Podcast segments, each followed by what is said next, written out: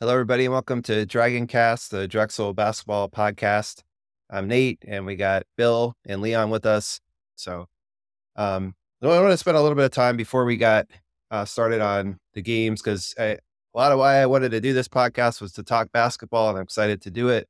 We had a lot of great guests over the off season. That was awesome, but kind of want to get down to business and get back to talking about basketball. So, uh, last week we were lucky enough to have Coach Chavis and Coach Jennings with us. And, you know, just want to spend a little bit of time recapping that. And particular, uh, you know, um, Leon had, had mentioned, and Leon, you want to kind of tell us about, you know, the, what you picked up on with the positionless basketball and kind of what you wanted to talk about as far as that went. Yeah, I was I was just very uh, surprised, but at the same time, not too surprised to hear them mention that kind of phrase a lot, positionless basketball, because you know we think about Cam Wynter leaving, we're like, who's going to be the point guard? We are thinking about James Butler leaving. We are thinking who's going to be the center. But it was curious to see that these guys are thinking more. Uh, everybody's got to be able to do everything, and uh, I guess is, is that the basic definition, Bill, of what positionless basketball translates to? That everybody does everything, like the kind of everybody's a KD kind of thing. Yeah, I guess you're kind of just looking for. I mean, the NBA, you get like a bunch of six eight guys who can you know, bring the ball up, who can shoot, who can do a little bit of everything. I think that's a little bit harder at our level to get those type of guys. Um, but they are doing that somewhat, uh, I believe. With you know, we brought in a bunch of, I mean, Justin Moore, I think, is like a point guard basically, but um, Bergens is a combo guard. Shane Blakeney's a combo guard. Kobe MaGee can probably run a little point for you if, if you need it. So that you have guys who can play multiple positions there. Um, I think our you know two through three spots are all interchangeable. They're basically just wings with maybe slightly different responsibilities. But then you have Amari at center. I mean, Amari's not Amari's not running point. Amari's not. I, I think he did run the floor on one of those plays. He did pick off a ball and take it the length of the floor. I mean, he if you saw him in high school, he he played guard basically. Uh, it wasn't pretty, but he he played guard as really. I didn't like him as much as as I should have. Uh, was because he was like shooting threes and dribbling around. It was like he was a big, not that great guard. Uh, but he got to play inside. He's a beast. So I mean, that's what we have in our hands. But yeah, no, I, I think we're trying to go that route for sure. But you still need a guy who can bring the ball up. It's nice to have Justin Moore, who is a, you know, I think a pure point guard. Um, and Amari back there protecting the basket. So I mean, I think you're going like semi positionless at this point. Did you see something very similar when you did like that big?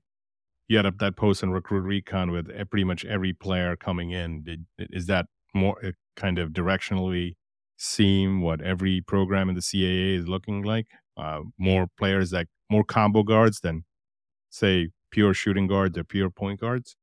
Yeah, I mean, I did see a lot of combo guards coming in rather than pure point guards. And I don't know if that's just like the talent pool that's out there now. Maybe there's just more guys who, you know, are bringing the ball up and are more specialized on scoring than actually, you know, running running points. Um, I guess if you're running certain offenses, you really don't need a guy who's just being a floor general. But, um, but yeah, I mean, I think there's there's a lot more large wings. I'll say, like I feel like when Bruiser was here like the wing players we would get would be like you know Fouch is six three, Phil Goss is six foot. Um, you know, we got Dame and Tavon Allen, like they were six six six seven, but those were like rare, right? Like if you think back to all the wings we've had, like maybe six four Mejia.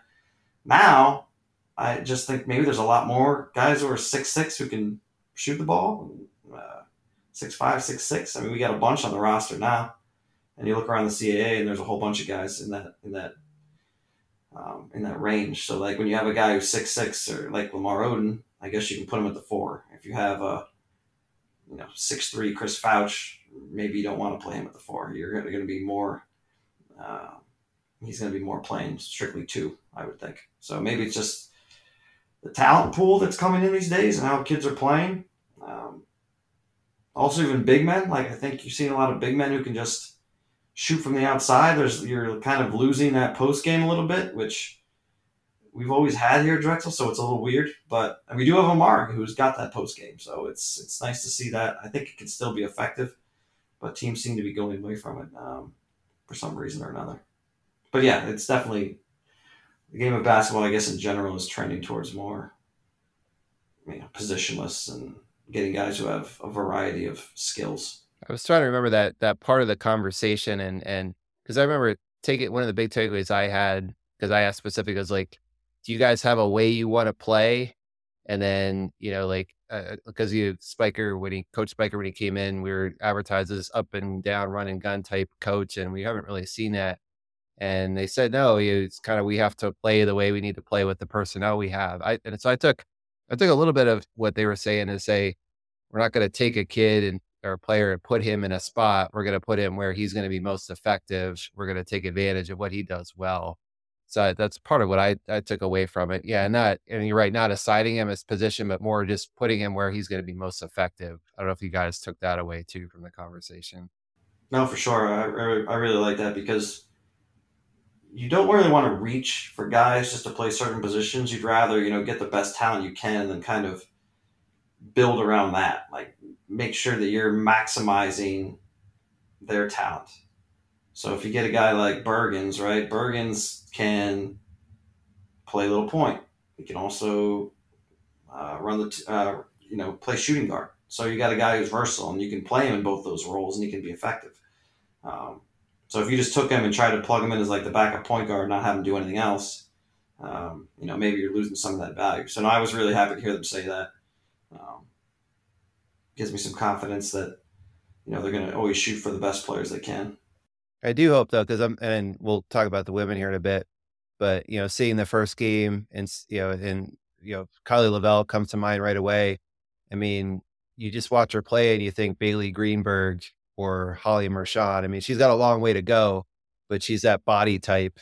Um, you know, you think of NFL teams and the great Belichick teams, and they always had that slot receiver who could go underneath and catch passes. Like, you know, teams had the certain, you know, molds of players and they just kind of reloaded with that. So, you know, I like the flexibility. Then again, I hope we start to see some consistency in what type of player Coach Spiker wants, and you know, kind of putting that that that through too. So, um, at least with one or two positions, I know you're gonna have to be flexible somewhere, but then again, I haven't really figured out what what is a Coach Spiker team, what is a Coach Spiker's player, and what is how does he utilize them best. Uh, I don't know if you guys feel that way too. I mean, I think it's changed a little since he's gotten here. I think certain players have made him rethink about who he should bring in at times. I think even maybe like Austin Williams, who kind of really showed that a shot blocker back there can really help him out. Um, and now he has Amari. Um, and Amari really makes a big difference on the defense, right? Like our defense has gone from bad to pretty good, I think, just based on, you know, not just not just Amari, but having him back there cleans up a lot of errors. And so we started bringing in players like that too. Like Cole Hargrove is also another shot blocking big. Um, so I think that's kind of you know changed as he's come in. Um, I think he still wants shooters. You know, I think everybody wants shooters at this point. Um, but yeah, I think he's he's getting there, but he's adapting um, as he as he goes along. At least from what I can see. Yeah, and the world definitely more because you said mentioned we always had a big. You know, you'd see so it's a Bruiser Flint team. We knew what was coming. You know, you had you know Elegar and Battle was probably the original one, and Crawford didn't do as much of that, but um, Sean Brooks, it was just a line of big men. Um, so, but and it's tough in this world, NIL and transfers to to keep that consistency. So, um, but we'll see how that works out. So, um, also, I and uh, I and and saw you guys commented about the the the conversation with the DAC. Uh, I was impressed. I would say uh, that you know, the comment that we want teams like Penn, like Temple, to come to us. You know, that they feel like the DAC is a is a place that that that teams should want to play in and that we should make them we, we shouldn't settle for anything less so how do you guys feel about that i think it was coach jennings that said it right i, I loved it it was I, yeah. I, I, I love that he said that i was on it was like one of those like yeah if you, you if you want to play us you come to our house like why would you not right like and for the longest time we would kind of almost because i guess we felt like the outsider in the big five city schools we would kind of almost placate these other schools and even play our home games at the Palestra, not just the home games against Penn, but also home games against like LaSalle or Nova or, or St. Joe's. And the, uh, that didn't really change to where it's the latter very end of Bruiser's career, and now with Spiker, it seems to be like, yeah, if you want to play us, come to our house. And with the with the DAC renovations that have happened, that I'm sure we'll cover in more detail, uh, there's no reason for people not to come to the DAC. And again, it doesn't have the history of the Palestra. It's not as big uh, uh, uh as the Villanova Arena, eh, but the DAC is the DAC. It's kind of become its own very unique location in the city and it has its own vibe. That like, uh, is there an article on the Inquirer about it or something? The Philly Inquirer had an article about the DAC, or am I just imagining that? Rings a bell. I can't remember for sure, but yeah.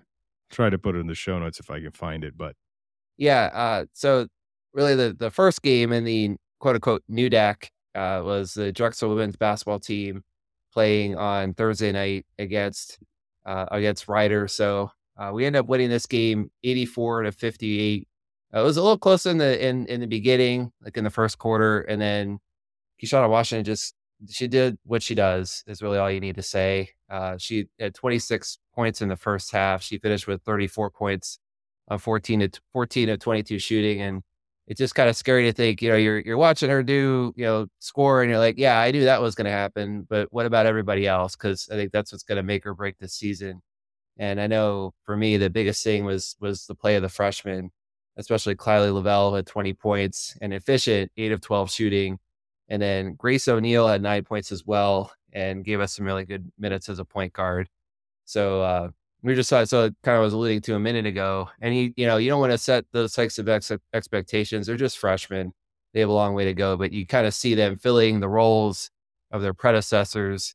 And, and it's just the way the, the, you know, the, the mill I guess if you want to use that word, works uh, at, at, at, Drexel women's basketball. So um, that was interesting stat too. We we had thir- uh, Seals were thirteen to one in favor of Drexel, so just forced a lot of turnovers. That was one of my concerns, losing someone like Hannah Hannah Nihill who pressures the ball so well. We were still able to force some turnovers, uh, but just a, a, a nice first win after last year when they came out and lost their first game kind of out of nowhere. Uh, this was at St. Francis. I'm trying to remember who that random team was, and then just went on a run the rest of the year. But um, impressive game from us. So, uh, but any thoughts that you guys had about it on Thursday? I mean, like you said, the play the freshman. I mean, really. Uh, I mean, Kylie Lavelle was awesome, and, and, Grace O'Neill really ran the point really well too. I mean, it was just uh, when you get that type of production in the first game for freshmen, um, I think you have something really to look forward to. Uh, especially the I mean a twenty point outburst in your debut game is it's pretty impressive. I can't even think of a another freshman that had that on the men's side at least. I'm not sure about the women's side, but um, yeah, no, it was, it was a great game. I, I got to watch um, got to watch it. It was it was pretty much a beatdown. So it's, it's fun to watch uh, a nice beatdown once in a while.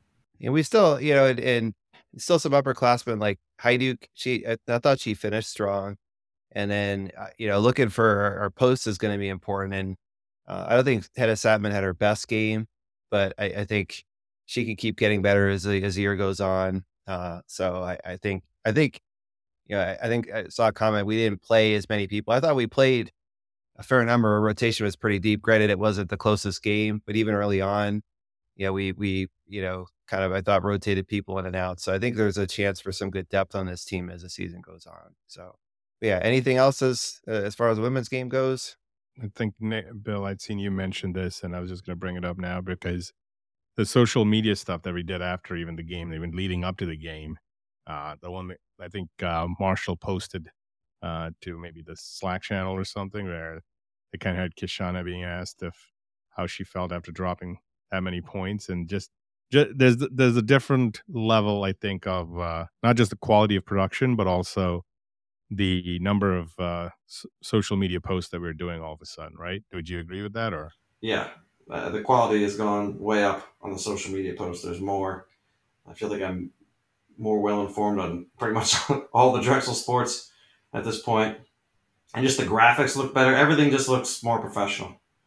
Um, I think they're doing a great job uh, pre and post game. I mean, they're doing like starting lineups, you know, graphics about the wins after the game uh, it's it's been impressive. Yeah, I think I, I don't know how you guys feel as we go through this podcast. We're going to say a lot of good things about a lot of people. A lot of things are, are headed in the right direction, and uh, that's part of just to throw this out there too, you know, I, I liked meeting with different people, having them on the podcast. I also want to make sure people understand. I mean, personally, I'm like, what, you, what are you guys, Bengals fans or something? I don't, I don't know what teams you root for. I'm a Ra- I'm a Raiders fan. It's just a sad state of affairs right now. The, the whole NFL kind of stinks anyway, and even the Eagles are just fortunate because they're playing. The whole league stinks. Um, but I bring up a Philadelphia guy. We're gonna say when we like you. We're gonna say when you think you could do better because we always want to do better.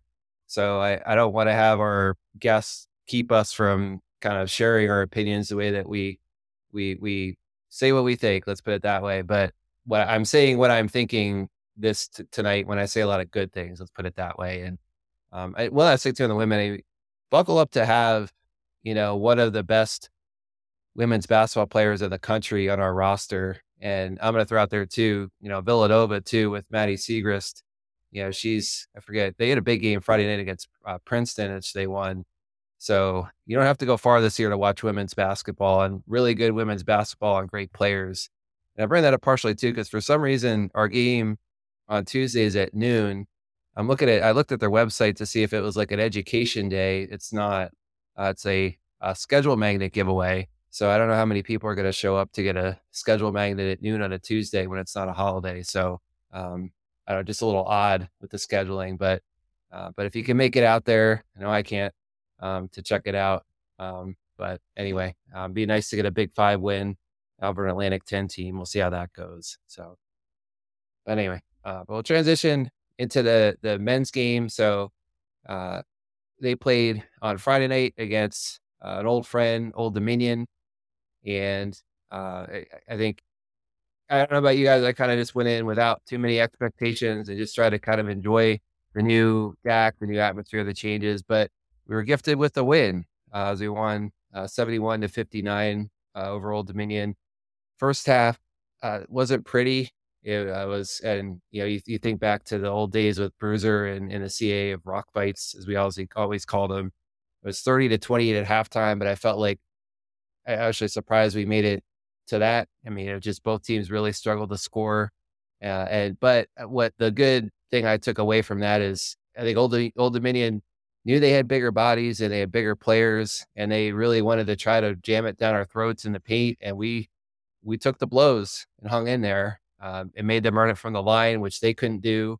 You know, they were seven to twelve from the line in the first half. We were twelve of eighteen, and then neither team shot the ball really well. Um, but we just kind of hung in there when they tried to jam it down our throats. And then in the second half, we got some big threes from Coletrane, kind of right out of the shoot. We forced some turnovers, got out in transition. And before you knew it, we were up double digits. Biggest lead was 14.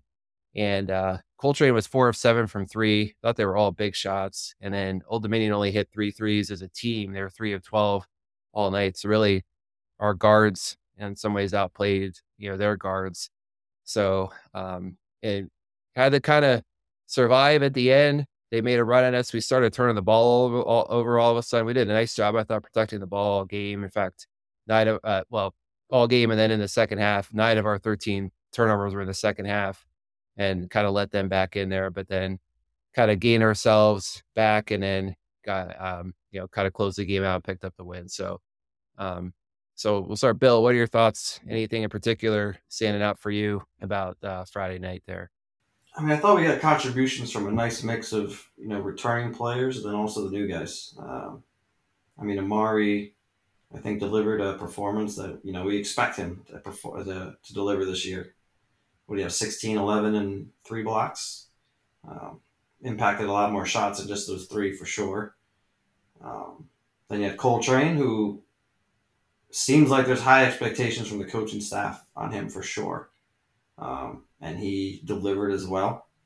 And then you have, you know, Jamie Bergens, I think, played pretty well. Um, I don't think he hitting threes, but he, he had a couple post ups, kind of similar to Xavier Bell. Yeah, remind me of that. Yeah. And, uh, you know, he ran point when Justin Moore wasn't in there. I think he, did, he thought he did a good job. And then, of course, Justin Moore I thought played really well. I mean, he didn't shoot a ton, but he made a lot of really good passes, um, created some open looks for his teammates, didn't turn the ball over too much, and you know was efficient with his shooting. So I think that, I mean those guys really stood out to me. You know, I'd like to see more out of Lamar. I think he was a little quiet on the night.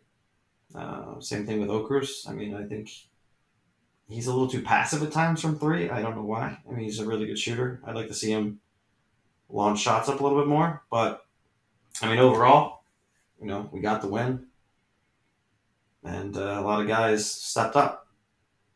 First game of the year, I, I think I kind of expected us to lose, and we came through and put the game away, and I'm happy with it.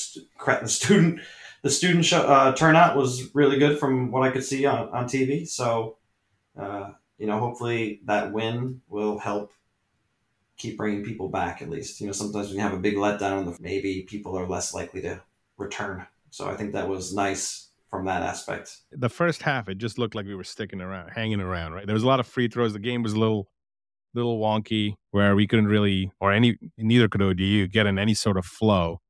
And, uh, you know, the pessimist Drexel fan in me was just thinking, you know, in the second half, they're just going to start hitting their shots and we're going to probably not be able to keep up with them. But the the exact inverse of that happened. But if I look at the stat sheet over here, like the rebounds, we were even. They had actually more offensive rebounds than us.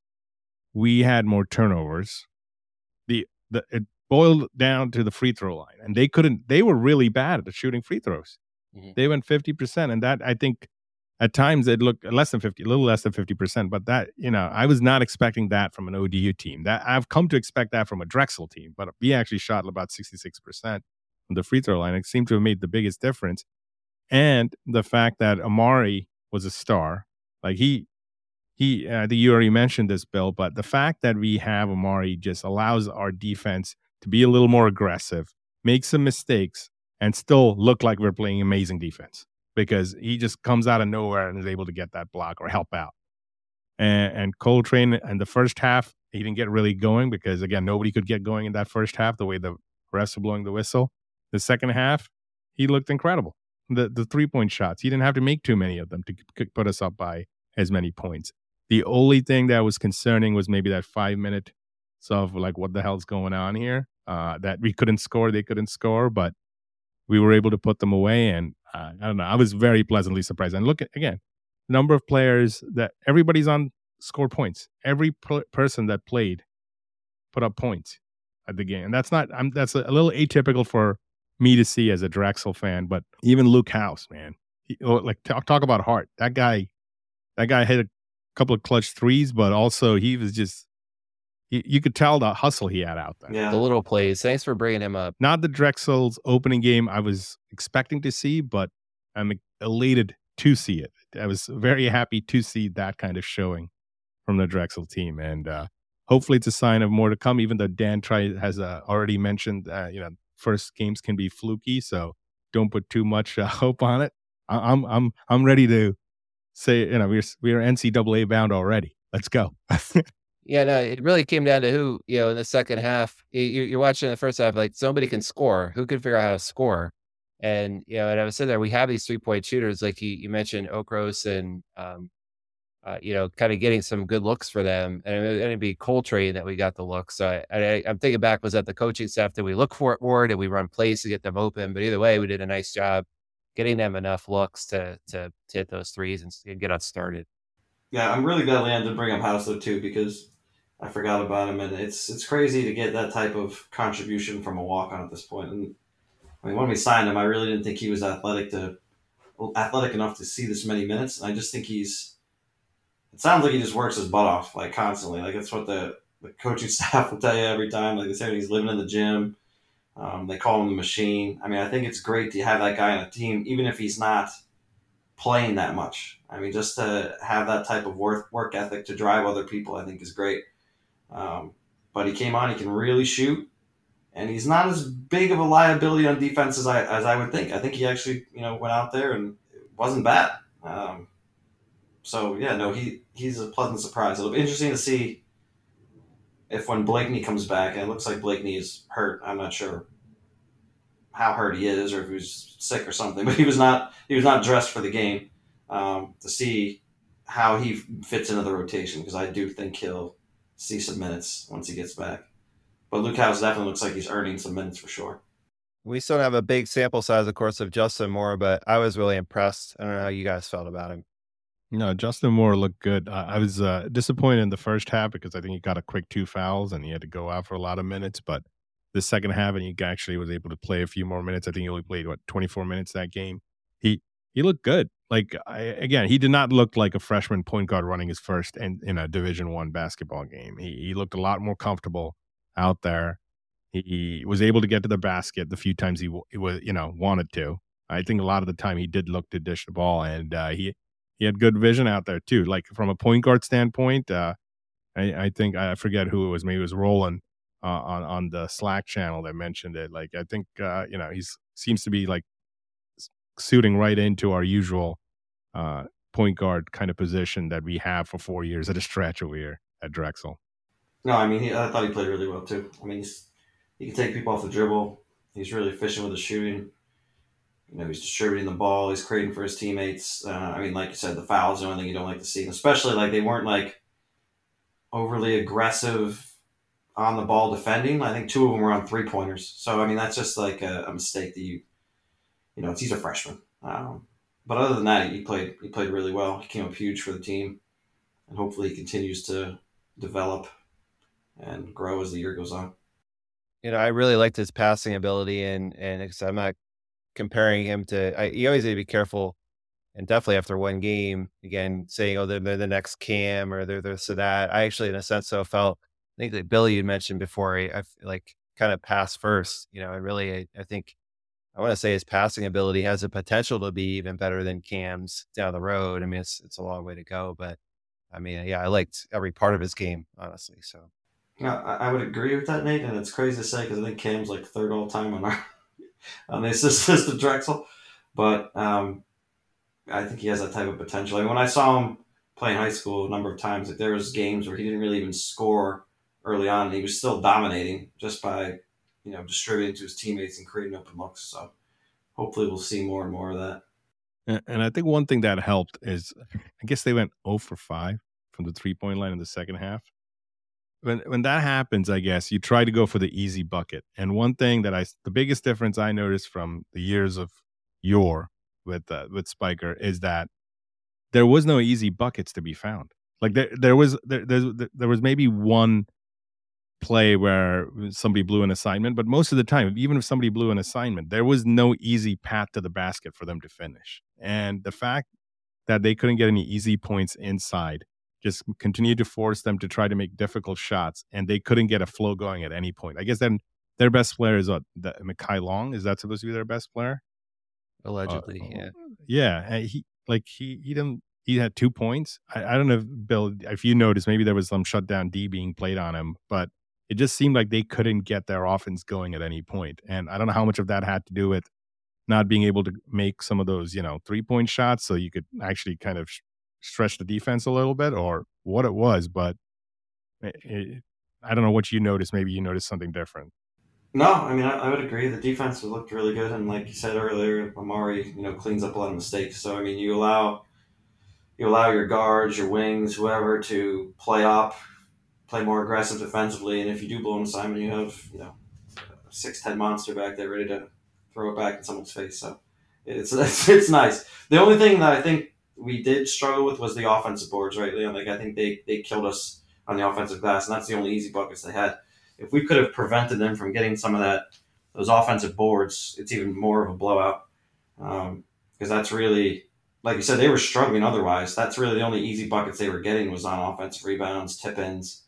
Um, and I don't know if that's, I mean, Amari grabbed 11 rebounds. I guess we just need, you know, someone else to you know help prevent those guys from getting those those offensive rebounds. Yeah, they definitely had way, way more second chance points than us, and more points in the paint. Like it, it doesn't feel like with all those stats they should have lost the game, and and it, it but and the second half we really just dominated ODU. There was they couldn't get anything going, and we had we had a couple of great shots, and the refs actually you know uh, let the teams play a little bit, and very pleasantly surprised to dispatch an old rival, old CA rival.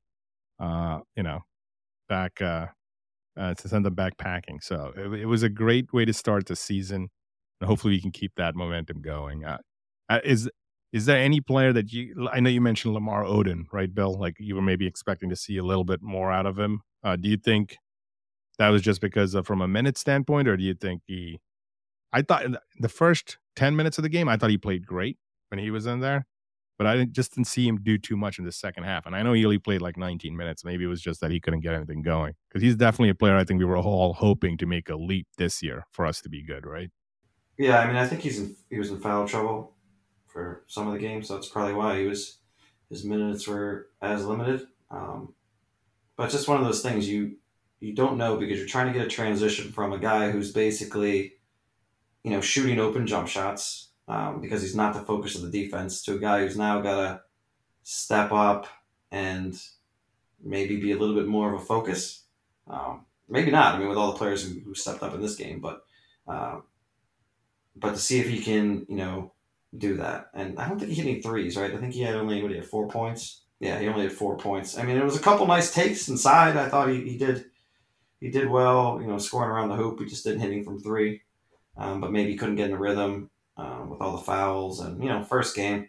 We'll see how it goes. I, am hoping he can be more productive as the year goes on. And I want more consistency. And I think our big issue last year is you'd have a guy out and would have he light it up one game, or guy would go for and I'm I'm you know thinking a guy maybe score 30 points one night and then have nothing the next night, and this is up and down. So, and you, you hope a guy like Justin Moore who runs the offense and kind of looks for people and gets them in good spots you know, you could take advantage of, you know, people every night and what they do well. So that's what I'm looking forward to. Hopefully we see some of that. I mean, I was a little surprised we didn't see any of, um, you know, Yame Butler. I thought maybe he would play a little bit. Um, Kobe, I think, is going to struggle to see some minutes with how many wings we have. Um, and then it looks like Garfield Turner's really the primary backup to um, to Amari at this point, right? Like we didn't see any Cole Hargrove. We saw no Terrence Butler. Um, so I don't know if that's gonna if that'll change over the course of the year. I mean, it probably will matter on you know injuries and you know who's playing well, but um, and then, like I said, Blakeney has to fit into that rotation too. So I just don't know how much of those guys we'll see. Like if Blakeney comes back and, um, unless we see some sort of injury, it was just inter- interesting to see who played and who didn't. Um, like I said, the only one who was unexpected for me was was Yame Butler a little bit. I thought he would play. I thought he'd at least see some minutes. Oh, and one more thing I want to talk about before we move on to anything else is is the game day atmosphere there. Um, I didn't make the game, but watching on on Flow, the most noticeable difference to me was the lighting. I thought the game looked more like like a professional arena with the new lighting. Um, I mean, they showed the scoreboards, the you know the video boards some, but you know just from watching online, it seemed to me that it was just it just had a more professional vibe to it. You could tell like during timeouts, you know, the lights were going down. There was some like spotlights going around. It was just it just seemed much more uh, professional grade than what we've had before. I know prior we couldn't even dim or turn the lights off. It took like 20 minutes to restart them or something ridiculous. So we were pretty much stuck, stuck with them just on all the time. Um, but that stood out to me. I know we had a good student crowd too, a good student turnout. You know, so I, I think I hope that we're building something here, and just an overall more professional outfit. That filament uh, and the and those light bulbs took a long time to warm up, Bill. And once they once they were warm, they stayed warm for a long time. Yeah. You couldn't you couldn't dim them or turn them off. No, you're you're absolutely right. Though the the even watching the game uh, on on TV, you could tell it was the student section looked packed, so that was great. It looks sounds like the attendance about 1919 was it 1,919 people in there. Seemed like the best attendance, uh, better attendance than any game from even last year. So looked like people came made it out to the game, and uh, the the screens that we have, the video boards, the little uh, like dragon with the what looks like dizzy eyes that they put in the background when they're shooting free throws. So it, it seemed like you know like an actual basketball arena for once, and not a high school gym that we've gotten used to, and uh, that had its own kind of energy. But it, it was nice to see that, and hope. And it's always nice to get a win the first game, right? Like it, when you have that many people there, it, it's really disheartening when you when you walk out of there yeah, hanging your heads with after a loss. So eh, I was just glad to see that wasn't the case, and hopefully that means that translates that he, you know, to to more attendance in the next game, at the Penn game, and uh, we we were two and a half point underdogs going into the game. So it's it's this is a big win, uh, and uh, again, it's it's only the first game, but uh, at, at least we got the you know it's one game at a time, right? You guys were talking to uh, Coach Jennings and Coach Avis about like games down the line, and they were like, "We're just thinking about ODU," and you can tell why now almost because they Dan was, I wasn't. they were focused in on this game, and you know, I, I think it uh, made made a difference because uh, you know we got a big win here, but the atmosphere is great. I don't know what what do you think about the atmosphere?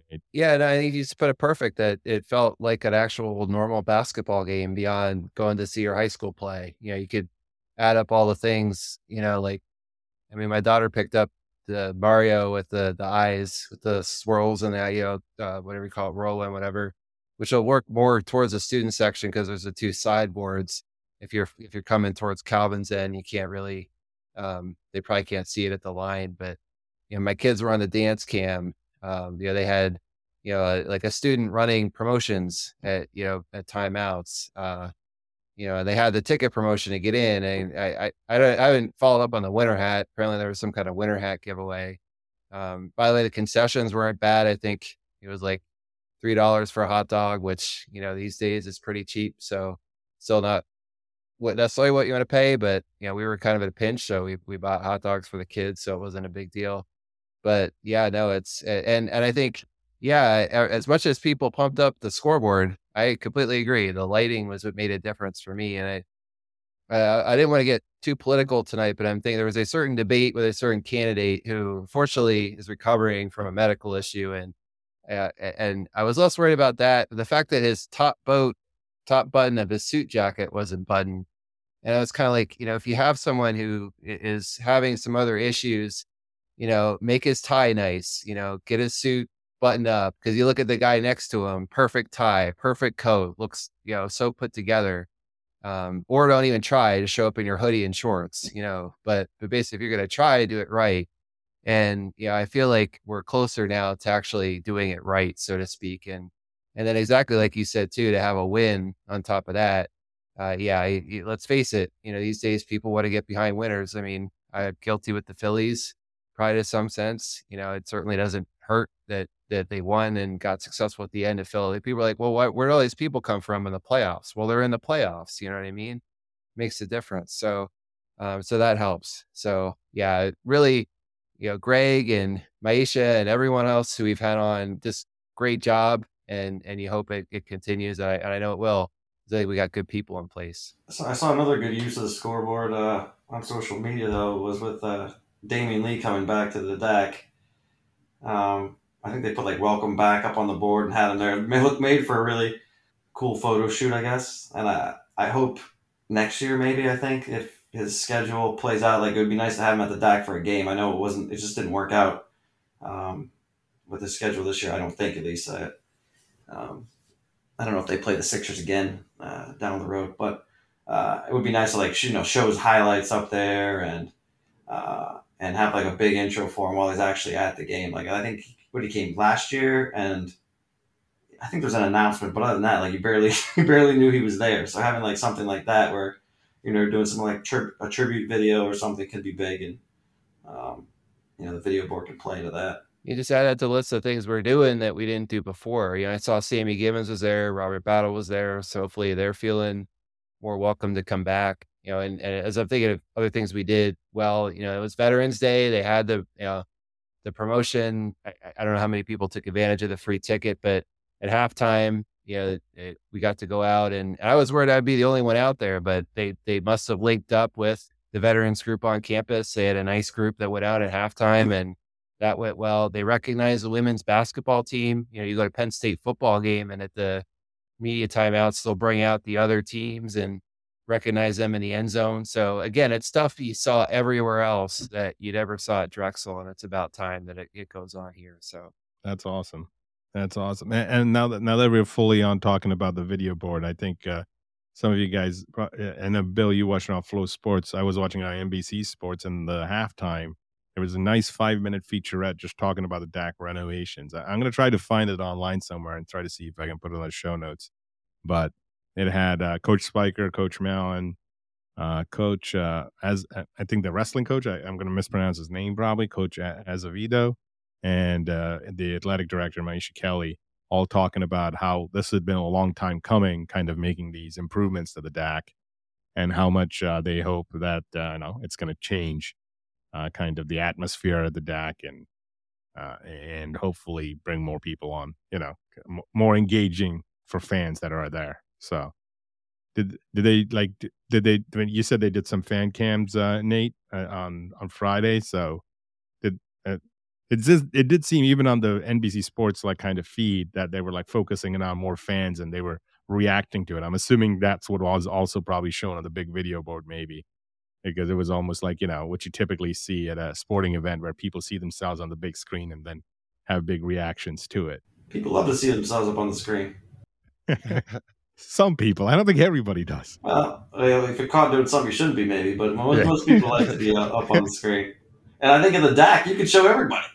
Everyone yeah. could be up on the screen at some point. You go to a Phillies game, you might not get on that board. Uh, at the DAC, everyone could be on the board. Oh no, I, yeah, I was. Just, I like having my kids up there. I don't like being up there, but yeah, getting my kids up there is fine. So, and they made it. Yeah, no. Bottom line, can't say enough good things, and I think just a good atmosphere down there. So um, I did want to, and, and Leon, you made a comment. What happened on the Old Dominion message boards? Because that brings back memories too. I took a peek just to see. Um, it seemed like it was mostly just self hating on their team. I didn't, I didn't see too much stress. One person said like they used to dominate us like when they were in the conference, but then some other guy corrected them. He was like the, the record was twelve and, and nine.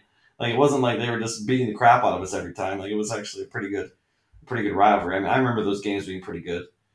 I, I do remember losing to them a few times in the in the tournament. I think in the tournament they always seem to have our number, uh, except for that one year, of course, when we went all the way to battle. I think there's a lot of years where a lot of teams had our number. That's true. Throughout the uh, Delaware, Towson, no, yeah, pretty much every, uh, every team the CAA. Yeah. Whoever we played, I mean, yeah, it was. Uh, we'd always bring our A game in the tournament back in the day. That has actually changed under Spiker. I feel like we're you know, actually winning games that we should be and not losing the first game of the year, first game of the uh, tournament. I just remember their. I felt like their fans were always maybe the most angry. You know, VCU fans were just a little bit, and you can even see it on the like if I watch a VCU game on TV, it's like uh, you know, a guy gets called for a foul, and you can see the whole section behind him standing up, screaming at the ref. So they're like just kind of overly. I, I don't know what the right word is, but the some of the OD people seem kind of angry, but probably because George Mason had their run, VCU had their run, and they were kind of left out. So maybe that was part of it. But, but it was, I, I was sitting there, I'm like, yeah, this is Old Dominion. Yeah, it kind of occurred to me right, you know, as we're watching warmups. Yeah, this is cool having them back. So it's a big win to beat them, you know. So, but either way, um, so I, I guess, uh, yeah, I, I wanted to kind of spend the balance of time here uh, talking about this game on Tuesday night and and more, uh, you know, I honestly I don't know. I, I didn't get the only thing I know about Penn is well they're 0 3. They actually played Towson this afternoon. And I didn't. I think it's ESPN Plus game, so I didn't get to watch it. And they lost. Towson was up. I mean, I want to say double digits most of the game. It looked like Penn closed uh, closed the gap a little bit at the end. But either way, Towson went into the Palestra and beat them today. I was listening to the game Friday on the way home. They played Missouri. Um, so I know is it and hopefully getting his right name right. Jordan Dingle, their guard, seems like kind of their standout player. Um, but well, well, first, have you guys? What do you guys know about Penn? Have you watched them at all? I know I really haven't, but um, they played a tough. I mean, Iona is a good team out of that conference. Although Hofstra beat Iona on Friday night, I watched a little bit of that game on Flow. But um, but either way, I think of Iona being a decent team. So they played a pretty tough schedule so far. Anything? Any thoughts on Penn? At least from an X's and O's personnel standpoint? I don't, I don't know too too much. I did watch part of the Towson uh, Penn game tonight, um, just to see what was going on. And you and Dingle took over at one at one point. That's kind of what brought them back in. I think he had zero points in the first half, and he ended up with twenty two. Um, really closed the gap on on Towson in the second half there, but um, you know they pulled it out. Uh, who knows? I mean, it's always going to be a good game with Penn. I think there's been years where we, I thought we were way more talented than them and then we would go over to the Palestra and, and lose. Um, so you, you never know uh, what's what's going to happen there, um, especially when we have this team that's kind of you know it's a new team. Um, they're still it's still early uh, for sure, so I, am not sure what to expect, but hopefully it'll be a good game. It's at the DAC. I'm really not happy that I don't think I'll be able to make this one either, because those games were were always fun. Um, yeah, sure. I, I, I, don't know much about the you know Penn as a talent for this year. I, is is this the first time we are playing Penn under Spiker? I don't think we played Penn right yet, or I don't know. We'll I feel like it's been a while. It has. It's we've been, and I think we've been waiting to get Penn on the or trying to get Penn on the schedule for a little bit. I, I could be wrong, but either way, anytime we play Penn, uh, the fact that this is only they're going to be their second time, right? It's their second time coming to the DAC and we've been playing them since I think somebody put this up since the 1920s. Not that we've uh, we've only played them. It sounded like 20 times, but still, the fact that we this is only the second time. And the first time, it took them, to, you know, it took us to get on ESPN for them to come. It was an ESPN game at 10 a.m.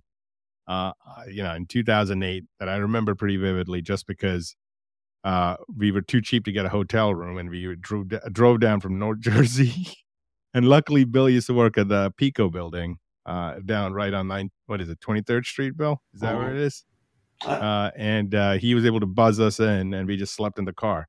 So, so and then walk over, walked over to the game in the morning at 10 a.m. And there, and I think uh, Falcone posted uh, a clip in the Slack channel about you know, uh, you know, just just a sheer like almost disrespect, right? As, as for to uh, Drexel from Penn that they wouldn't even bother. Like we'd go there and, and uh, for our home game, and we'd we'd go there for away game to the Palestra to play Penn, which, which was ludicrous.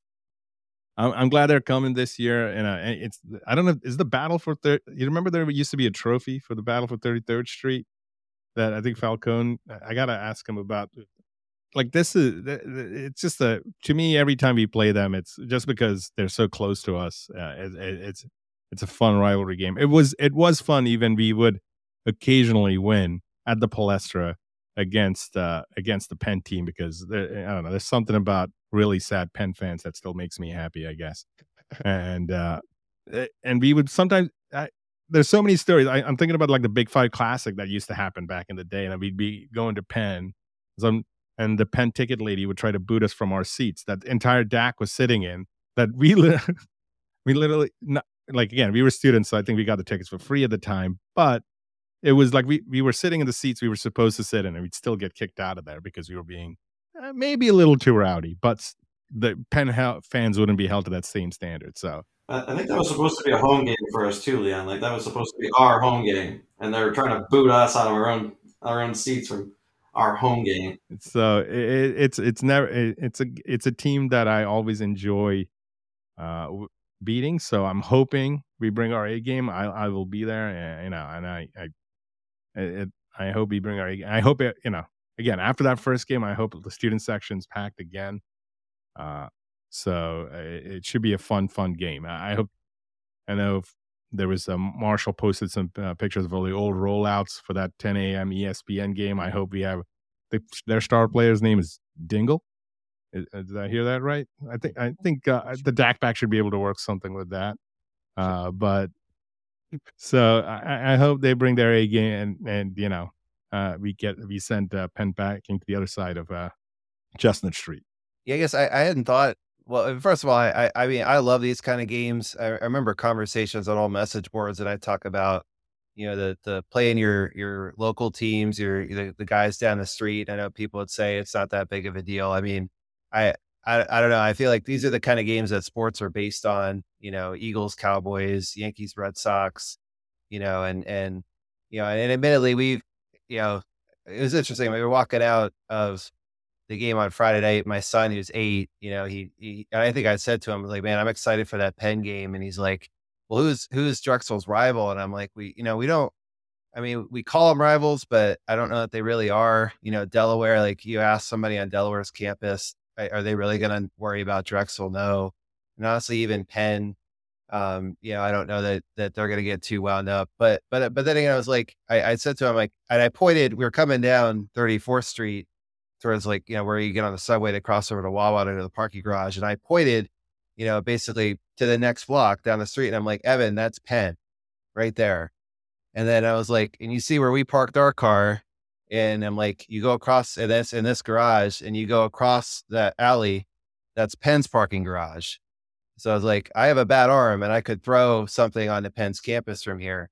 And I was like, you know, you can't get a closer rivalry anywhere in the country. So I mean, and and for all these things you talk about, you know, that again, it's like, oh, we're Penn, and and you know, you can't not feel like an underdog, you know, going against those guys and how they think they're better in their Ivy League and whatnot. And we've all been successful getting our Drexel degrees. So you know, and and you have to know if if if we beat them, it's going to get under their skin a little bit. They won't admit it, but you know it'll bother them. So just this is what being a fan of a college team is about. And even though they might they might not act like they care, uh, it we can make this a big deal. I hope it's a, a full house. I hope people are wound up for the game. And I, am just really looking forward to it. I hope it's a night that the students, like you said, that they remember because unfortunately they haven't had that type of night and then, and again, it, it's something across college sports too. I feel like the rivalry isn't what it used to. Like Texas, Texas A&M went away because they changed conferences and that sort of thing. Kind of taking rivalries for granted. Um, but again, I, I'm I'm excited. I hope everybody else is because you know uh, it, it could be a great night on Tuesday. So on NBC Sports again, right? I think this game is being aired. So you you know, hopefully more and more people can make it, but it's also on the local sports channel like two two uh, Philly teams playing each other. It's, it's it should it should make for a fun fun evening. Putting that flow money to use, right? At least we're getting some local TV games up. It seems like they got a bunch. I, I forget what the number is, but it's uh, it's more than I remember previously. Um, how that pays off for you, I'm not sure, but I, I, like to see that it's on you know TV that people can watch. There's always that debate, at least related to you know flow with sprint car racing out here. People are like, is it keeping people from going to the game? if they could sit at home and watch a race on flow, are they going to not go to the game? But I feel like you, know, you live in Philly and you can take public transportation. It's pretty easy to get down there. So I don't think it'll have too much of an impact, but more people, yeah, maybe they can't get down there on a weeknight, and they're tuning in that way. But I still expect we still have a chance to have a big crowd, and I hope people come through. That's all I'm saying. And, and I think we're here recording on a on a Sunday. Hopefully, get this out on Tuesday morning. But before we record next, we're also going to play uh, the powerhouse that is Arcadia. Uh, so, you know, let's just hope we, uh, that game just uh, gets forgotten about as soon as we play it. But I think the women, you mentioned LaSalle already, right? That we play. And we also play at the University of Maryland Eastern Shore before we record again. I, I know based on your uh, hope uh, for this year, Nate, that's to, we're, we're to be three and zero oh by then. But uh, did you have any thoughts on? Uh, I know you mentioned a little bit of the LaSalle game, or about the LaSalle game and the Maryland Eastern Shore game at all, or? Yeah, I, don't know anything about those teams, so I just hope I can watch them. Hopefully, I can get there Saturday. Like I said, Arcadia beat us, or was it? Were they the ones that beat us, or was that USP? I'm trying to remember. One of those teams beat us, right? I thought it was USP. One or the other. It wasn't a good look. So no. Um, just to say, I, I, I remember, and I'm not a junkie like Bill. Bill does a great job researching, but I think I looked up, uh, you know, like uh, Arcadia, and they had one player who was like on a first team, you know, so at least whatever MAC conference they're in, they've got some good players at that level. So, yeah, we we uh, can't take them too lightly, but hopefully it is a a get right game or or continue to get better game. Let's put it that way, depending on how Tuesday goes. I mean, you hope that type of game is a blowout. You get some players more run than they would typically get. Um, I don't know. That's that's about the best. the best I can hope for is that you know some players who don't get minutes get those minutes so they can at least showcase what they could possibly do. I don't know what else to take away from those type of games. If you if you if you don't blow them out, it looks bad. If you lose, it looks really bad. Um, there's really nothing that great to take away from it. It's I can't can't say enough. I know I'm not the most excitable guy, but um, I am very excited for Tuesday, and I hope everybody comes out and is ready to go because I hate Penn and I want to win that game. So we all do. Yeah. Let's beat Penn. All right. We'll see you guys. We'll see you guys next week, hopefully with a few wins.